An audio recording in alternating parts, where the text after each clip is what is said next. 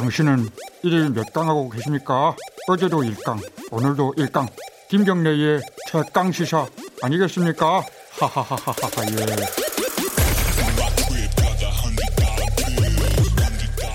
예. 네, 김경래 최강 시사 듣고 계십니다.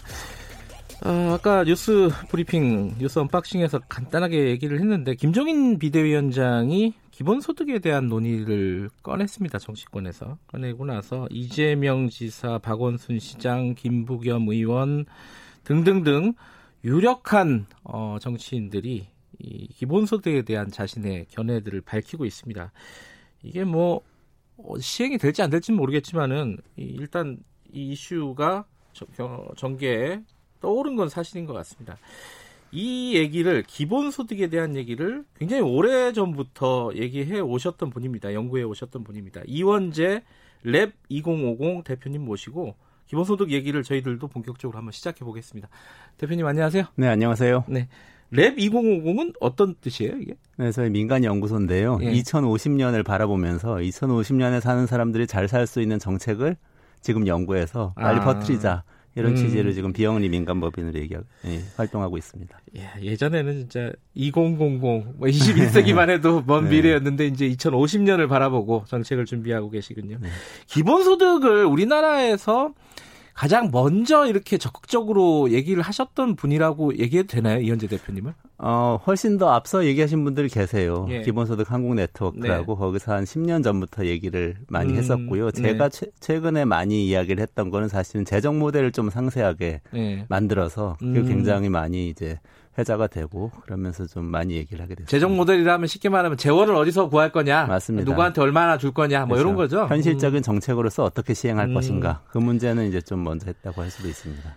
그 기본소득이라는 게 사실은 이제 약간 어, 주류 아젠다는 아니었어요 우리나라에서는요 그렇죠. 지금까지. 네네. 근데 이제 총선 지나고 요번에 이제 김정인 위원장이 꺼내고 이러면서 그리고 또 코로나 그렇죠. 코로나 19가 네. 있으면서 이제 그 재난 수당 같은 것들이 지급이 되면서 기본 소득 이게 뭐냐 도대체 막 이런 논의들이 본격적으로 나오잖아요. 그렇죠. 이걸 네. 계속 연구해 오셨던 분 입장에서는 반가운 측면이 분명히 있을 것 같기도 하고요. 어떻습니까? 지금 상황을 보시는 입장은? 반가운 마음보단 간담이 서늘한 측면이 커요. 아 그래요? 예, 어떤 왜냐하면 예. 2016년부터 제가 좀 이렇게 될 것 같은 느낌이 들긴 했거든요. 음. 2016년에 알파고가 한국에 와가지고 서울 네. 한복판에서 이세돌 기사하고 예. 대국해가지고 이겨버렸잖아요. 인공지능이 서, 인간을 이긴 거죠. 최고봉인데 인간 중에서. 네. 그러면 사람들이 이런 인식을 갖게 된 거죠. 아 로봇이 인간보다 더 나을 수도 있겠구나. 네. 그 인간의 노동이라는 게 필요 없을 수도 있겠구나. 이런 인식이 퍼지면서 그때부터 이제 그럼 노동 없는 세상에서 우리는 어떻게 살지? 이런 인식이 아. 이제 시작이 된 거예요. 그래서 이게 계속 가면 언젠가는 기본소득이 네. 정치 이슈가 되고 대선 아젠다가 되겠구나 이런 생각을 했는데요. 음. 간담이 서늘한 측면은 뭐냐면 이게 이제 좀 있다가 올 줄 알았던 거죠. 아 시간이 네. 너무 빨리 왔다 그렇죠. 시점이. 네네. 아. 그 인간의 예를 들면 지금 코로나 19 사태 이후에 전 세계적으로 벌어지는 일을 보세요. 미국에서 한 달 동안 신규 실업수당 신청 건수가 2천만 건, 3천만 건 뭐 이렇게 되죠. 네. 이 상황이 인공지능이 본격화되는 10년, 20년 뒤에 올 거라고 학자들이 다 예측을 했었거든요. 음흠. 근데 예측하지 못했더니 바이러스 때문에 그 일이 먼저 와버렸고 지금 마트 같은 데 가보시면은 오프라인 마트 하나둘씩 없어지고 있고 네. 있더라도 그 계산하는 계산대에 음. 계산원이 점점 없어지죠. 다 자동한 무인 계산대로 바뀌고 있죠. 편의점도 네. 사람이 없어지고 있죠. 이것도 한참 있다 올 줄 알았는데 비대면, 비접촉 이 한 키워드로 확 온 거예요. 일자리가 이렇게 빨리 불안정해질 수 있구나. 게다가 네. 이제 사람들이 다 온라인 쇼핑몰에서 물건을 사니까 다 플랫폼에서 사게 되고 그럼 플랫폼 노동, 플랫폼 경제가 또 급격하게 확산되면서 구글, 아마존, 뭐 한국에서는 쿠팡 뭐 이런 곳들이 아주 아주 배달의 민족 이런 것들이 아주 아주 빠르게 확장되게 되고 음. 이런 일이 너무 빨리 온 거죠. 어, 빠른 대책이 필요하겠다 이런 생각이 좀 듭니다. 그 논의가 지금 어, 정치권에서 시작이 됐지만은 어, 현실적으로도 경제적으로도 산업적으로도 지금 필요한 시점이다 본격적인 논의가 이렇게 보시는 거예요. 그렇죠, 좀 급해졌죠. 음, 급해졌다. 네. 자 그러면은 근데 이제 오늘 저희들로서는 또 첫 시간이 그래서 기본소득이라는 개념하고 이게 도대체 왜 필요한 거냐 지금 시점에 이제 일자리가 음. 없어진다 뭐 이런 말씀은 전제로 아까 좀 까시긴 했는데 그런 걸 먼저 설명을 듣고 뒤에 좀 정치권 논의라든가 이런 것들을 좀 진행을 했으면 좋겠어요. 기본소득은 음. 뭡니까 기본소득이라는 게? 그러니까 이게 우리의 상식을 뛰어넘어서 사람들이 깜짝 놀라는데요. 일단 정의를 말씀드리면 보편적이고 조건 없는 소득을 개인에게 정기적으로 보장하는 제도입니다. 음. 그러니까 보편적이라는 건 모든 사람에게. 네. 무조건이라는 거는 뭐, 뭐, 그, 구직 노력을 하지 않아도 되고, 가난하지 않아도 되고, 그냥 모든 네. 어떤 경우에도 다 준다는 거죠. 정기적으로 현금을 준다는 거예요. 음. 그게 이제 기본소득제 취지입니다. 일단 기본소득은 개념이 그렇다. 네, 네. 근데 그게 왜 필요하냐? 왜냐면 그거 없이도 지금까지 잘 살았잖아요. 물론 이제 그 빈부격차도 있고 여러 가지 사회적인 문제는 있지만은 그래도 사회가 지탱하면서 굴러오고 있었단 말이에요. 지금 왜 그런 게 필요하냐? 이런 거죠. 우리가 뭐 월급을 받아가지고 살아가는 거를 아주 당연하게 생각하는데 그렇죠. 네. 사람이 그게 일반적이 된지는 자본주의 체제 들어선 이유고 특히 산업혁명 이후기 때문에 한 200년, 250년밖에 안 됐어요. 음. 그 전까지는 그런 체제가 아니었죠. 그러니까 지금의 체제는 사실은 역사적으로 보면 임시적인 겁니다. 근데 그 음. 체제가 바뀌고 있는 건데 왜 그러냐면은 아까 말씀드린 대로 일자리가 네. 평생 동안 이 고용돼가지고 30년 동안 쭉한 직장에서 일한 다음에 그 직장에서 쌓인 돈 가지고 퇴직금 받아가지고 그걸 연금 삼아서 살아가는 거는 그게 우리 다 그렇게 사는 게 정상이라고 생각하는데 지금 20대 중에 그렇게 살 수 있는 사람이 누가 있겠어요? 거의 음. 없습니다. 정말 음. 특권층이죠. 그렇게 살 수 있으면. 일자리 상태가 변한 거죠. 음. 고용 상황이 변해서 이제는 고용에 의지해 가지고 생계를 네. 유지하기에는 너무 불안해요. 음. 그리고 불평등해집니다. 음. 아주 소수만 그렇게 할 수 있고 나머지는 이 일자리 저 일자리 전전하면서 시간제 일자리에서 일하면서 어렵게 살게 되잖아요. 네. 그러니까 일자리 문제하고 불평등 문제를 해결을 해야 되는데 음. 이 정책 저 정책을 하, 뭐 지난 30년 40년 동안 유럽이니 미국이니 다 해봤습니다. 복지국가라고 하면서 해보고 이것저것 해봤는데 해보니 지금 상황을 보세요. 음. 성공한 데가 어디 있습니까? 음. 전부 다 어렵단 말이죠. 북유럽의 몇 개 나라 정도 좀 성공했다고 할 수 있는데 예외적인 경우인 것 같고 근본적으로 뭘 다시 생각해야 된다 음. 하면서 나오게 되는 거죠. 그럼 어떻게 되냐면 사람이 일한다는 거하고 소득을 벌어서 먹고 산다는 거하고 좀 분리해서 생각해 보자. 왜냐하면은 음. 이미 경제는 너무 성장해가지고 사람이 네. 이그 세계의 생산력이 웬만큼 우리 다 나눠 가지면은 먹고 살 수 있어요. 음흠. 먹고 살 수 있는데 잘 나눠 가지지 않으니까 굶어 죽는 사람이 생기고 불안한 사람들이 생기는 거거든요. 그러니까 그냥 먹고 사는 건 사람의 권리로 한번 생각해서 보장해 보자. 이게 이제 기본소득의 정신이에요. 기본적으로. 음. 근데 이제 현실적으로는 완전히 보장을 처음부터 할 수는 없으니까 이제 이렇게 이렇게 다른 경로로 한번 접근해 보자고 네. 지금 정치인들이 제안을 하고 있는 겁니다. 자, 이제 뭐 이 얘기를 좀 자세하게 하려면은 뭐 1시간, 2시간도 부족한 네. 상황이니까 일단 기본 전제는 이렇게 하고요. 지금 최근 논의되고 있는 부분에 대한 어 대표님의 설명을 좀 들어보면은 조금 더 강론이 생길 것 같아요.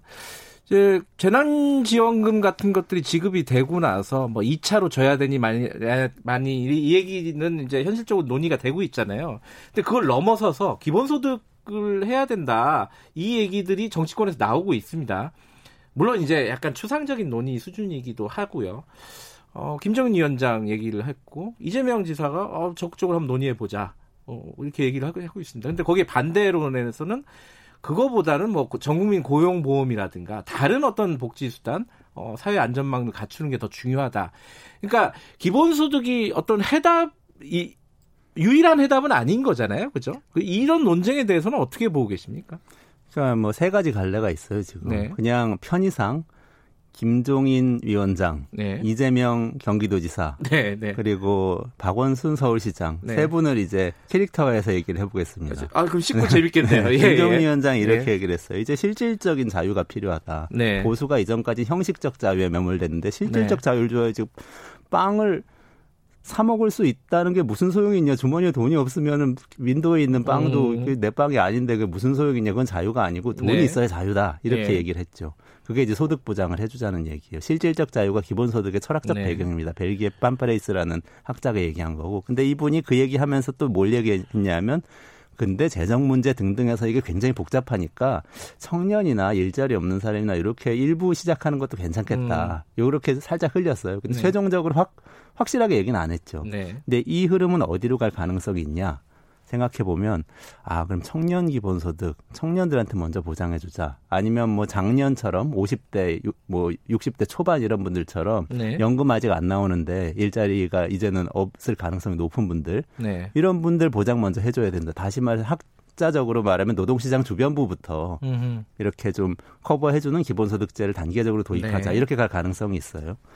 이재명 경기도지사 뭐라고 그랬냐면은 기본소득은 그런 게 아니고요. 복지에 그런 게 아니고 기본소득은 경제 정책입니다. 지금 사람들이 소비를 안 해서 자영업자들이 어려운 게 우리 경제 문제 음. 아닙니까? 그래서 기업도 어려워지고 그러니까 그뭐 어려운 사람도 없고 이런 차원에서 할 게 아니고 모든 사람한테 다 줘야 됩니다. 그래야 음. 사람이 돈을 쓰죠. 그리고 음. 평생 보장돼야 계속 쓰죠. 네. 안심하니까 평생 보장 안 하면은 다 저축하고 안 쓰죠 또. 음. 이게 이제 이재명 지사 아니에요. 음. 그래서 조금이라도 연간 20만 원, 30만 원 재난지원금 이번에 준 게 1인당 따지면 한 20만 원 돼요. 평균에서. 네. 가구별로 다 다르지만 그 정도라도 이제 시작했으니까 계속 주자. 음흠. 이렇게 시작한 거예요. 그러면 조금 조금 액수를 높여서 나중에 재정이 허락하는 한에서 네.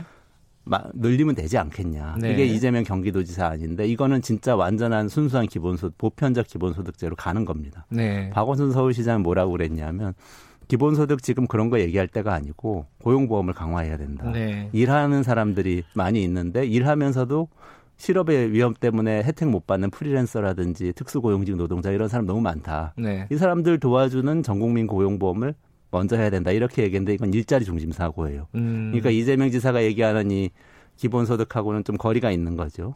일자리를 강화해야 된다. 이렇게 갈 가능성이 높아서 음. 세 개의 담론이 지금 이렇게 찢어지고 있습니다.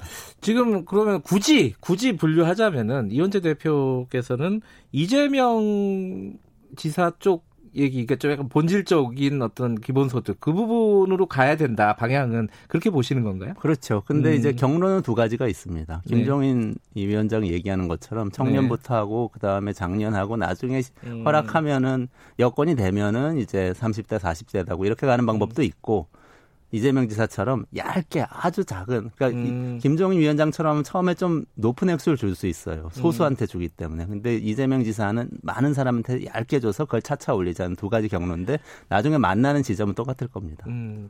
근데 여기서 이제 쟁점들이 좀 몇 가지가 있습니다. 첫 번째 쟁점은 당연히 재원이에요. 이거 돈 주는 거 싫어하는 사람 누가 있겠습니까? 저도 이제 돈 주면 다 좋아하는데 음. 어디서 갖고 올 거냐? 그럼 징세를 할 거냐? 그럼 징세를 하면은 그 조세 저항은 어떻게 할 거냐? 이 꼬리에 꼬를, 꼬리를 무는 질문들이 나옵니다. 이 재원에 관한 요 부분은 어떻게 해결? 아까 말씀하셨듯이 재원 문제에 대해서 대표님은 여러 차례 이제 좀 구체적인 안도 내시고 하셨잖아요. 재원은 어떻게 해야 되는 겁니까? 저희가 작년에 연구를 해보니까 어, 세 가지 이 세 가지 방법으로 마련할 수가 네. 있어요. 네. 일단 저희는 새로운 세금을 신설하거나 기존에 있던 세금의 세율을 올리는 걸 하지 않았 않고 시뮬레이션을 했습니다. 네. 그러니까 말하자면 본격적인 증세는 안 하는 아니에요. 네. 첫 번째 뭘 할 수 있냐? 우리나라 소득세 비과세 감면 조항이 굉장히 많습니다. 음. 그래서 사실은 소득 을 많이 받는 분들이 혜택을 더 많이 받아요. 신용카드 많이 쓰는 분들이 공제도 더 많이 받거든요. 그렇죠. 네. 나중에 더 많이 돌려받고 세금 네. 더 깎여요. 이것 때문에 실효세율이란 게 이 우리나라에 있는데 실효세율은 전체 소득 중에서 나이가 실제로 세금을 얼마나 음. 납부했냐입니다. 그래서 우리나라 뭐 소득 뭐 5억 넘고 그러면 42% 3억 넘으면 40% 소득세율이 되는데 네. 실효세율은 그렇게 안 돼요. 그것보다 뚝 떨어집니다. 비과세 감면 때문에 그런데 비과세 감면 다 없앨 수 있, 습니다 음. 그래가지고 그게 한 액수가 추정치에 따라서 70조 원, 80조 원이 돼요. 그것만 음. 해도 전 국민에게 한 달에 한 10만 원에서 15만 원 정도의 기본 소득을 네. 1인당 아기들도 다 다 줄 수가 있어요. 4인 가구로 따지면 음. 뭐 60만 원 이렇게 되는 아니죠. 네. 그게 한 덩어리가 있고요. 또 한 덩어리는 지방자치단체나 각종 기금이나 이런 데서 사실은 묶여 있거나 낭비되는 재원이 굉장히 많습니다. 음. 예산 지출한다고 그래놓고 무슨 장학금 예산 천억 지출한다 그래놓고 천억짜리 재단을 하나 딱 만들고는 장학금을 1년에 110억씩 지출하는 이런 것들 비일비재해요. 사업을 음. 했다고 하는데 사실 하지 않고 기관만 만들어 놓고 거기에 이제 네. 직원 한두 명 월급 받고 이렇게만 돼 있는 거죠. 그걸 그냥 헐자. 음. 헐어서 만들 수 있는 게 또 3분의 1 정도가 됩니다. 월 10만 원 정도 만, 만들 네. 수 있어요. 그리고 뭐 보도블럭 깔고 이런 거 있잖아요. 네. 연말에 막 쓰는 거 그런 거 다 헐어가지고 월 10만 원 정도 만들자는 거죠. 그리고 나머지 한 7, 8만 원은 지금 여러 가지 복지 중에서 다른 서비스나 이런 거 말고 현금으로 나가는 게 있어요. 음. 그리고 소액인 거, 그리고 네. 잠깐 나가는 거. 예를 들면 어, 소액인 거 아동수당이 대표적이고요. 음. 월 10만 원이고, 그리고 이제 기초연금도 뭐 25만 원, 30만 원 소득 수준에 음. 따라서 못 받는 분도 있고 그런데 이것도 소, 소액입니다. 그리고 또 예를 들면 뭐 6개월 동안 나가는 청년 수당 같은 거 있어요. 6개월 나가고 끝이에요. 이런 것들은 그냥 합치자. 근데 합치되 기본소득 액수가 그걸 초과하면 합치자. 네. 이렇게 만들었더니 그것도 한 7, 8만 원 됩니다. 그래서 네. 첫 번째로 말씀드린 소득세 비과세 감면 없애기. 두 번째로 말씀드린 낭비되거나 묶여 있는 네. 재정 풀기. 그다음에 세 번째에 복잡한 현금 수당 통합하기. 이렇게 세 가지로 월 30만 원을 만들 수 있다. 음. 내년부터 할 수 있다. 이런 연구를 했었습니다. 근데 이제 여러 가지 물을 게 있지만 요거 요 한 가지는 시간상 아마 요거를 정리하면 끝이 날 것 같은데 이런 기본소득들을 실시하면은 오히려 지금까지 복지 혜택을 많이 받고 있던 그 계층들이 있지 않습니까? 잘 못 사는 계층들, 저소득 계층이 손해를 보는 거 아니냐라는 게 있고 또 하나는 이거 전 세계에서 다 실패한 거 아니냐? 핀란드에서도 실패를 인정한 거 아니냐? 기본소득에 대한 실험이 뭐 이런 질문에 대한 대답을 좀 듣고 싶은데요. 지금 기본소득 가짜 뉴스가 난무하고 네. 있어요. 네. 일단 핀란드에서 기본소득제를 실시한 적이 없고요. 연구를 했습니다. 그러니까 실험을 네. 소규모 네. 2년, 실험을 했다는 2년 동안 거죠. 소규모 네. 실험을 했고 2년 동안 했고 그리고 결과는 나왔는데 핀란드의 결과는 이런 거예요. 아, 사람들 만족도는 굉장히 높아졌고, 그러니까 대상자가 장기 실업자입니다. 네. 취업하지 못해서 절망하고 있는 그런 분들, 어려운 분들이 지급했더니 기본소득 그룹은 되게 만족도 높아졌고 자신감 커졌는데 취업을 더 마, 아주 많이 하진 않았다. 한 6일 정도 많이 했어요. 근데 이제 원래 실업 부 야, 여기까지밖에 못 듣겠네요. 아. 다음에 다시 한번 모셔야겠어요. 네, 네 고맙습니다. 네. 여기까지만 드릴게요. 죄송합니다. 자, 이현재 대표였습니다. 랩 2050 김경래 최강에서 1분 여기까지고요. 잠시 후 2부에서 뵙겠습니다.